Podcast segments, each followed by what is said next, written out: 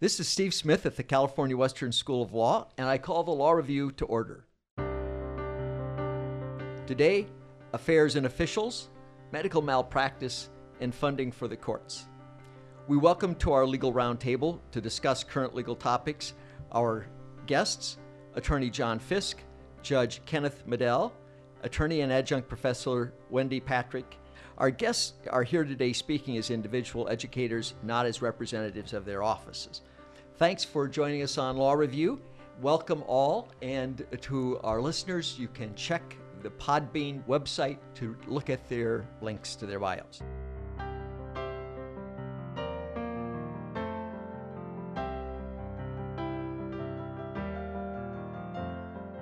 As we look at the newspaper, the, the David Petraeus, John Allen, Paula Broadwell affair would make a great spy novel, except I can't imagine a publisher being willing to call it fiction. Uh, it would seem too unreal for for fiction. I think we could spend a whole day, in fact, probably all of law school, talking about the legal issues floating around uh, from this case. But Wendy, Wendy Patrick, aside from the moral or ethical issues, um, how about the legal issue, issues? What legal issues do you see coming from the case? Yeah, that's what a lot of people want to talk about. You know, we, we've all gotten so distracted by the drama involved in this this ever evolving saga. What are the, some of the legal issues? Um, well, one of the things that everybody has been worried about and is continually being investigated is whether or not there was any kind of a national security breach. Was there any confidential information that was leaked? That is from foremost on a lot of people's minds. Is and know, that would be illegal. Uh, well, absolutely. If they're if they're you know disclosing things they're not permitted to, or even if there's there's some sort of a, a level of negligence or recklessness, you know, we're we're looking at a um, the officials are looking at a lot of different things. They're going through emails and they're going through computers and they're they're these looking, guys spend a lot of time emailing you know well and that's that's the that was yesterday's news wasn't it? That what were they talking about in up to 30,000 pages of email? Now you are a prolific emailer yourself my friend but you don't come anywhere near for business purposes. Right and and that and was it business purposes? That's yeah. one of the things they're looking at is what were they talking about?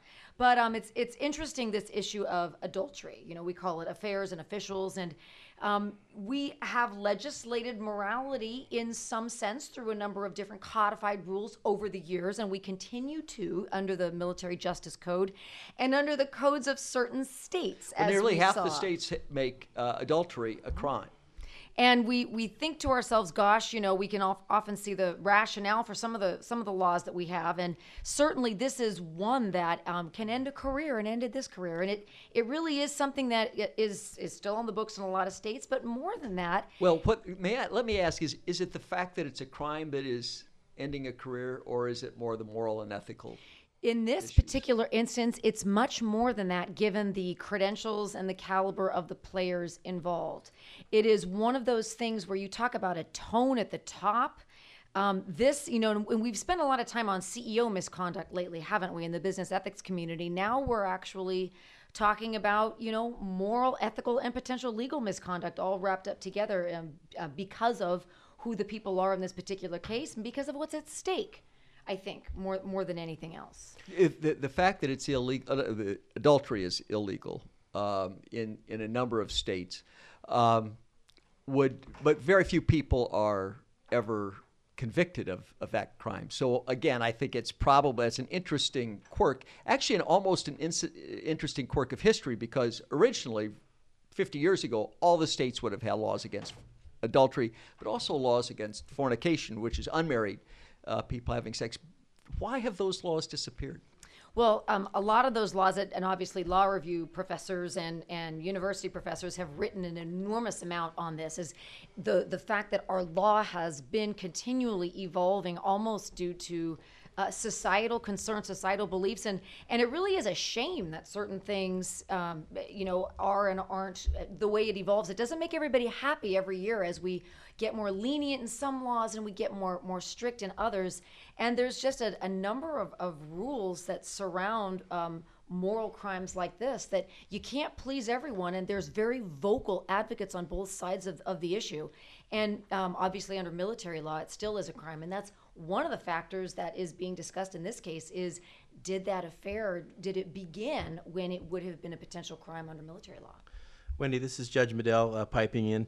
Uh, I know that in the military, uh, their rules about uh, sexual misconduct are very strict. For example, um, an up a higher officer cannot have a relationship with a lower officer. It's called fraternization, and that can get you disciplined, much less have an affair.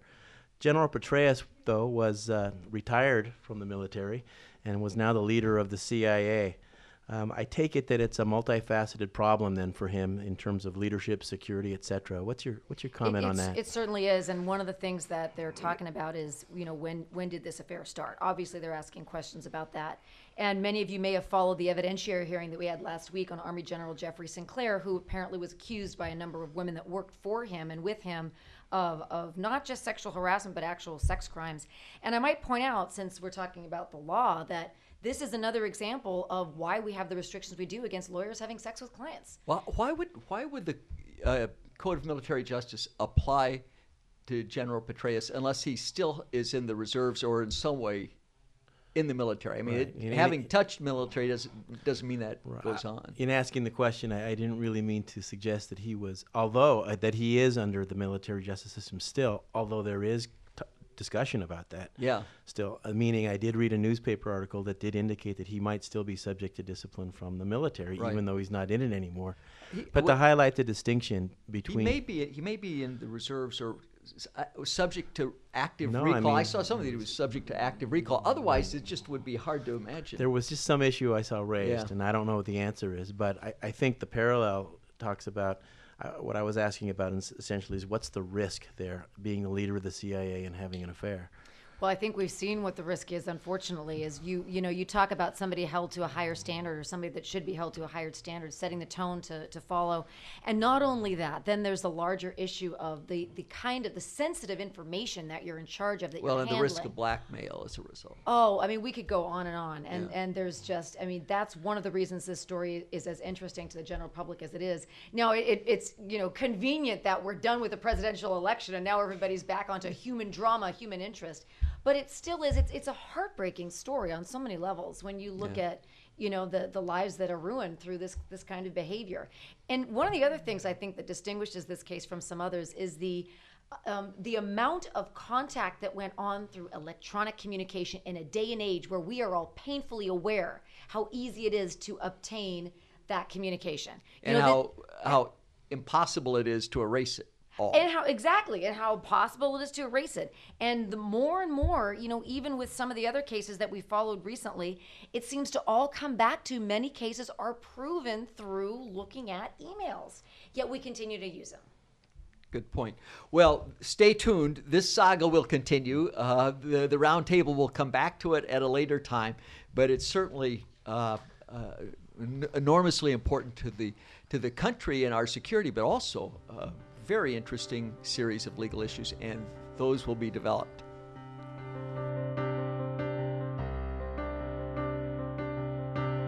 Today on Law Review, we are talking with John Fisk, Judge Kenneth Medel, and Wendy Patrick. John, let's turn to a topic that I've heard half a dozen times uh, since the election, and that is the question of medical malpractice and uh, medical malpractice, particularly in California, but the, the same issues are here as everywhere else. What are the issues that are that, that the public will likely see about malpractice, medical malpractice, in the weeks ahead? Well, that's a, a great topic and a great uh, question, Dean Smith. And we are uh, very honored here to have Judge Medel on our regular panel. Uh, and in Judge Medel's previous life, he was a medical malpractice attorney, and that was his specialty. So uh, even though I'll be introducing this topic, he's got a lot of uh, knowledge and a wealth of experience in the area. Um, for those unfamiliar with medical malpractice, medical malpractice is sort of a sub area of the larger area of tort or personal injury. And under personal injury, essentially something has happened to your body or your person, and um, you want to recover for that. And in California, under regular personal injury, you can recover for a category of damages called general damages. And these are damages for things like pain and suffering, emotional distress, um, and then there are special damages. And under special damages, these are things like medical bills and costs, both past and present and future. Well, what we would think of maybe as out of pocket. Sure. So the Yeah. past or future out of pocket expenses. That's right. Things you can count on your toes and fingers That's is right. what I say. That's right. Economic damages, Yeah. essentially. Yeah. And so, um, in personal injury in California, uh, the amount of general damages, pain and suffering, emotional distress, past pain and suffering, future pain and suffering, this amount is unlimited.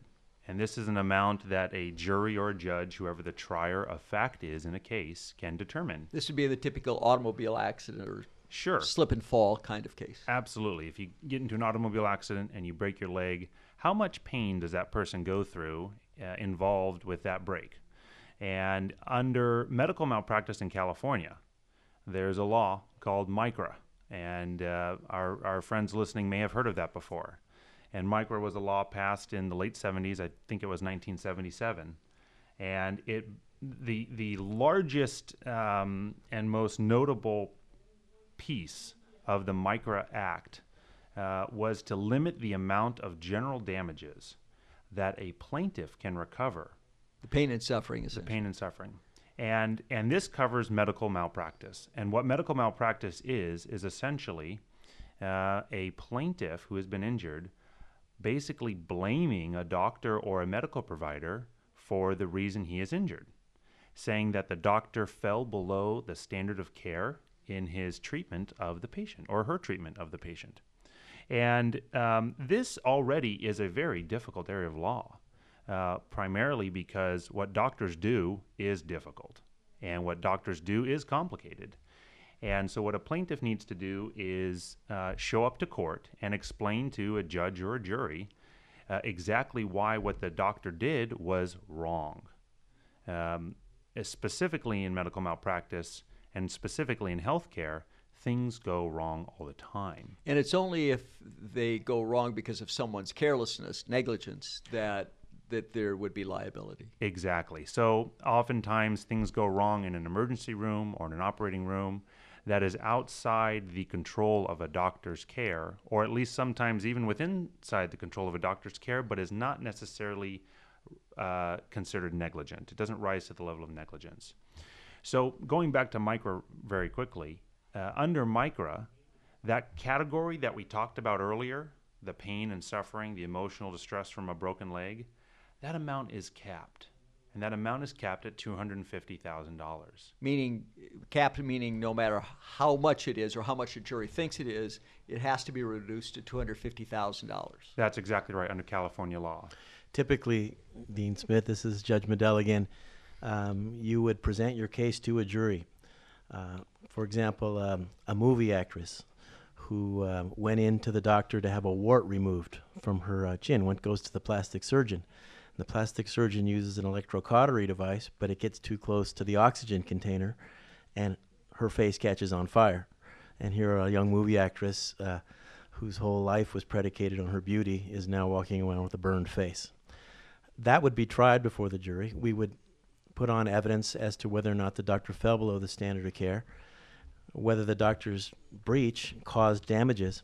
But when it came to the damages portion, the lawyers would be allowed to argue liberally to the jury that this is worth the pain and suffering and disfigurement and embarrassment is worth millions and millions of dollars. Le- At the end of that, if they did award a millions millions of dollars, the defense lawyer would then make a motion to the court to say, Your Honor, that's capped to 250, and the trial judge would then reduce the amount to 250,000. So let me pull apart two parts of that. Number one, you were talking about the pain and suffering. Yes. Massive pain, uh, Right. the kind of injury that people spend years. But Right. there's also the lost income that she had as an actress. That would not be capped. The lost income is not capped. You, she could still, uh, for all of the, the great movies that she'd make a gazillion dollars for, that she and that she cannot do that anymore. She lost that opportunity.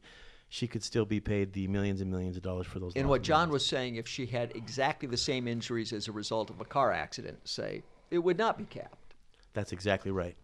And the other item of cate- the other item of damages or category of damages that is still recoverable and not capped is the item of damages for future medical expenses. And in medical malpractice, that becomes a very important part of a plaintiff's case because they may need to receive care in the future. If, for example, there's a significant brain injury due to an oxygen deprivation, and the person now requires skilled nursing care, then the plaintiff can still recover for those things. But for this category of damages that is oftentimes controversial in um, in modern society and among uh, Main Street, if you will, um, that category is capped. Now, uh, I particularly practice in the area of plaintiff's personal injury work. Um, I don't do an incredible amount of malpractice, medical malpractice myself, but I do do some. And uh, when this law was passed in 1977, a plaintiff and uh, a plaintiff's attorney on behalf of the plaintiff could recover $250,000 on behalf of their client. And even today, that's a lot of money. But in 1977, that was comparably worth so much more. And it hasn't been changed since 1977. No, one might imagine in in in a plaintiff's position like myself that the case could be made for let's say a 3% inflation each year on that amount. Uh, three percent of 250 is about you know eight thousand or nine thousand dollars, something around there and that might have increased since 1977, but that's not the case. And so, the, one of the reasons that I've heard people saying, well, you're going to hear about this, is because there's some effort in California to increase the cap, maybe change other parts of the, of the MICRA law. And I should say, this is a matter of state law, so other states have different rules, although the $250,000 cap is, is present in a number of states. It, the way it's applied applies is, is very different from place to place. And conversely, I think there is an important acknowledgement among all attorneys, plaintiffs, or defense counsel that the cost of health care and the way that doctors practice is important. And we don't want doctors practicing afraid.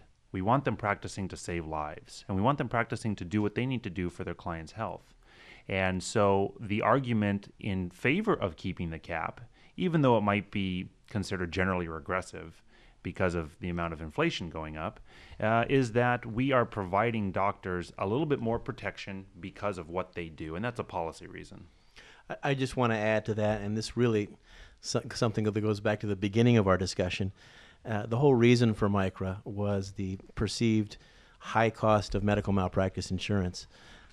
The idea was that the high cost of malpractice insurance was driving doctors away from California by means of them moving to other states to avoid uh, the high cost.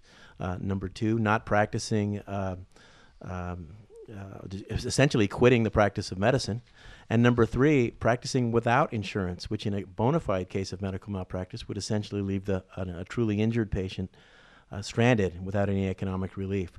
So, John, what you said, uh, I think is important to understand. Uh, the legislature's idea was let's scare those plaintiffs' lawyers away from filing all these lawsuits so that we can basically keep the cost of uh, malpractice insurance down, keep our good doctors practicing, and not uh, uh, not be beleaguered by a lot of frivolous cases that come in. Well, and that's true. And I've been involved in several malpractice cases from the plaintiff side, medical malpractice cases from the plaintiff side, and there is certainly a, a level of attention that you provide to a plaintiff's case pre litigation um, that requires an enormous amount of medical specificity because you want to make sure very clearly that you are going to have a strong liability case. Um, and in fact, uh, and, and the reason for that is you as an as a human being and as a patient yourself, you want to make sure you're doing the right thing and that you are um, not trying to essentially build a case where there is none uh, against a doctor because doctors are important in our society. And in fact, uh, before the uh, the session started here, Judge Medel reminded us that MICRA stand is an acronym, and it stands for the Medical Insurance Crisis Reform Act. So you know we've heard tort reform in, in recent political times, but this has been going on for quite some time. I had a speech that I've always wanted to give uh, that was really meant to help plaintiffs' lawyers uh, about the uh, nine reasons why these cases are so difficult. Um, I'm now a judge, and I'll give you that speech in private, Mr. Fisk. well, a couple of, of thoughts. I mean, the, the, first of all, there there are not massive numbers of malpractice, uh, medical mal- malpractice claims. The studies that have been done, as I read them, suggest that perhaps between five and fifteen percent of instances of malpractice give rise to any kind of claim at all. Very small proportion of those go to trial, and those uh, medical malpractice cases that go to trial, the defendants win about two thirds of them. So uh, it is it is not statistically, it, it's um, to some degree, I think, more emotional than real in, in, in the present, in some of the present circumstances. Well, this is another thing that we'll keep an eye on because if it does come before the legislature, we will talk about it uh, again. Judge Medel, it was a special day for you. What happened today? About eight months ago, I was asked to uh, cover the civil department in South Bay upon the retirement of this legendary judge, uh, Judge Cannon. We have one civil department in the South Bay region, which covers National City, Coronado, Imperial Beach, all the South Bay cities in San Diego. And um, today, because of the massive state budget crisis and the uh, diminution diminution of the uh, court's budget by almost a third, uh, they closed my department, and they basically uh, we basically had to tell the community of South Bay, you no longer have a place uh, for the resolution of your civil cases. All of your cases, three thousand, I might add, will be sent downtown to the ten remaining IC judges uh, that reduced from 14 to 10 because of the same crisis. What's IC? Uh, independent calendaring. No, that's our system of handling uh, civil cases. So uh, it was with sadness that I looked at all the lawyers today and a few litigants in the uh, my department to say the budget crisis has caused uh, this community to not have a place to resolve your civil cases. The, the, the, issue of funding for courts is something the American Bar Association, and a number of other groups, and both uh, of attorneys and of, of good government generally have been real concerned about during the past year and a half or, or, so. There's stories of courts having all sorts of budget crises, and that's really what you're talking about. It's not limited to San Diego, not limited to California. It's a it's a national uh, problem. Why should people worry about this? And and furthermore, where where does the money come from to run courts? I thought we paid fees that covered courts. Well, um, fees are part of it. We have uh, what we call assessments. If you don't pay a fine, for example, you'll be surprised to go into court when you get a bench warrant to find that your fine has been increased substantially and uh, uh, you have to pay a special assessment for that. That constitutes, I believe, about um, 3 to 5% of the court's budget. The main money, though, comes from the state treasury through the AOC, which is the um, Administrative Office of the Courts, and is f- transferred by wire to each court in the state uh, on a monthly basis. Uh, that amount um, used to be um, $190, $190 million per year. For the past five to seven years, we have noted that there is a budget crisis, and we have handled that budget crisis by not uh, by a hiring freeze, essentially. If people retired, got disabled, or left to another job, of we, judges or everyone. Well, the judges uh, judges are refilled; their positions are refilled. But staff, bailiffs, sheriffs, uh, uh, court officers, rather. Yeah, bailiffs have their own system, but all the other uh, all the other uh, related court officers and officials, administrators, Uh, if if someone left, we wouldn't rehire, and that was our way of uh, handling it this year they cut $35 million from our existing budget and said, deal with it. We were able to say, oh my God, we can't deal with this this year. Uh, this year, we might be able to deal with it because we've saved $22 million. By the way, San Francisco said we've saved zero dollars, and the impact was immediate. The uh, uh, presiding judge there immediately fired commissioners, closed courtrooms, told all the civil lawyers, "I'm sorry, your cases. Uh, we're not sure when your cases will ever go to trial." They had saved no money. And when you say we, you're talking about the San Diego Superior Court. San Diego system, Superior Court had saved 22 million dollars, called reserves, which includes Vista Courthouse, El Cajon Courthouse, San Diego Downtown Courthouse, Traffic Courthouse, Probate and Family. family. So this would be a temporary band aid. Uh, our $22 million is a temporary band aid. Ironically, the eyebrows were raised by those in power in the state by saying, "You did what? You saved twenty-two million dollars? Who told you to do that? You're supposed to be sending that, spending that money." And waved their finger at us and said, "Don't do that again. We're going to allow you to offset uh, the thirty-five million dollar uh, uh, reduction by your twenty-two million this year. So your total loss will be eleven million. But next year, we're only going to allow you to save one percent, one to two million dollars in reserves." And if you don't spend all your money, we'll take it away from you, which is a good way to ensure you don't save it. Exactly, which uh, we thought was uh, I, I won't comment on it too directly, except to say there are arguments that uh, about prudence in terms of. Well, why why should uh, people care about this? I mean, so they don't get as many calls to jury service. I mean, why should people care? I'm going to step back just a step uh, back just to um, uh, help you understand this. Um, we have uh, cut services incredibly. Um, we have uh, closed the civil uh, departments in El Cajon, in Vista, not all of them, but some of them. The only one in South Bay. We have knocked off four civil departments, for example, in the downtown area. That means that 10 judges will not only have their own caseloads, but the caseloads of their four departed independent calendaring judges, plus the 3,000 cases that I was handling in South Bay. And they will have to try to incorporate those cases into what we call the fast track system, which is a revolutionary system started in San Diego to complete a case from start to finish in one year. Whereas other jurisdictions across the country go three to five years for Right. resolution. How we're going to do that with that many cases, with our clerical staff reduced by 258 persons that have lost, that are going to lose their jobs, clerical administrators, court reporters, uh, is really a mystery. We're going to be closing down our business office on Fridays.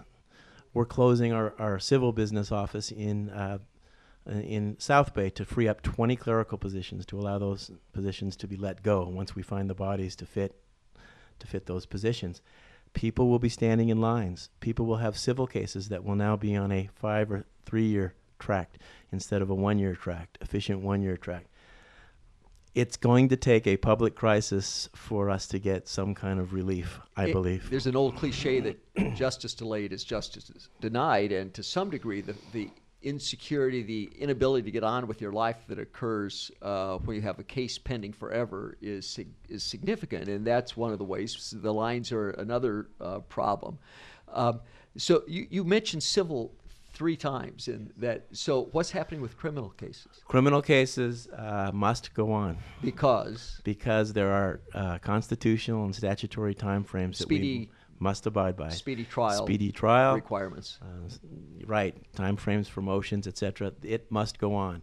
So at all costs, we're going to basically have to abide by those timeframes in our criminal cases.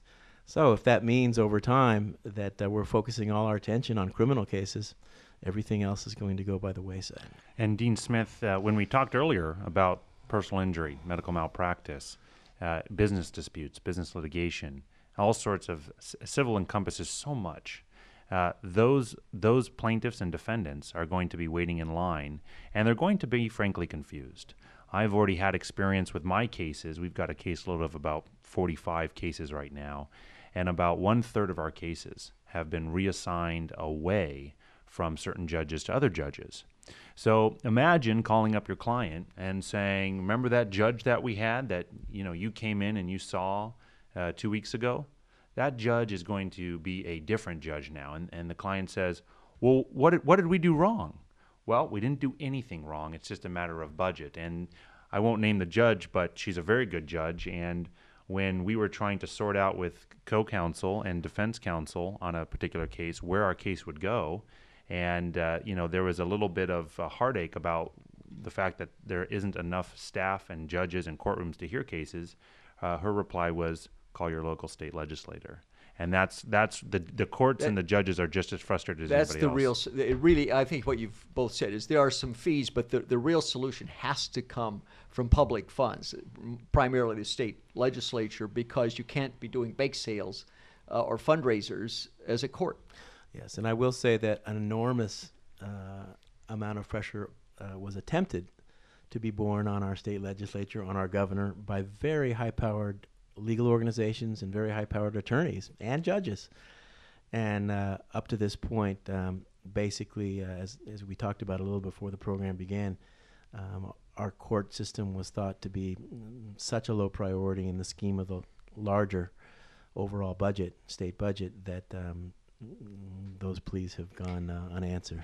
Well, this has not been the most optimistic uh, portion of the pro- program, but Catch me at the McDonald's. uh, yeah, yeah, right. you But maybe as the uh, as the economy recovers, as the state's economy recovers, and uh, tax receipts increase, uh, maybe this will uh, be corrected, but it's a serious problem, and the longer it goes, the more serious I, I think it will become. So, with that, we want to thank you very much. Thanks to John Fisk, uh, Judge Kenneth Medel, and Wendy Patrick. Thank you all for being on Law Review. As always, they are speaking as individual educators, not as representatives uh, of their offices. Thanks also to our producers, Hank Crook, Grace Garner, and Ben Pesner. We invite you to subscribe to the podcast on iTunes or by visiting lawreview.podbean.com. If you have a topic you would like us to consider on Law Review or have any comments, we would love to hear from you. Until next time, this is Steve Smith, and the Law Review stands adjourned.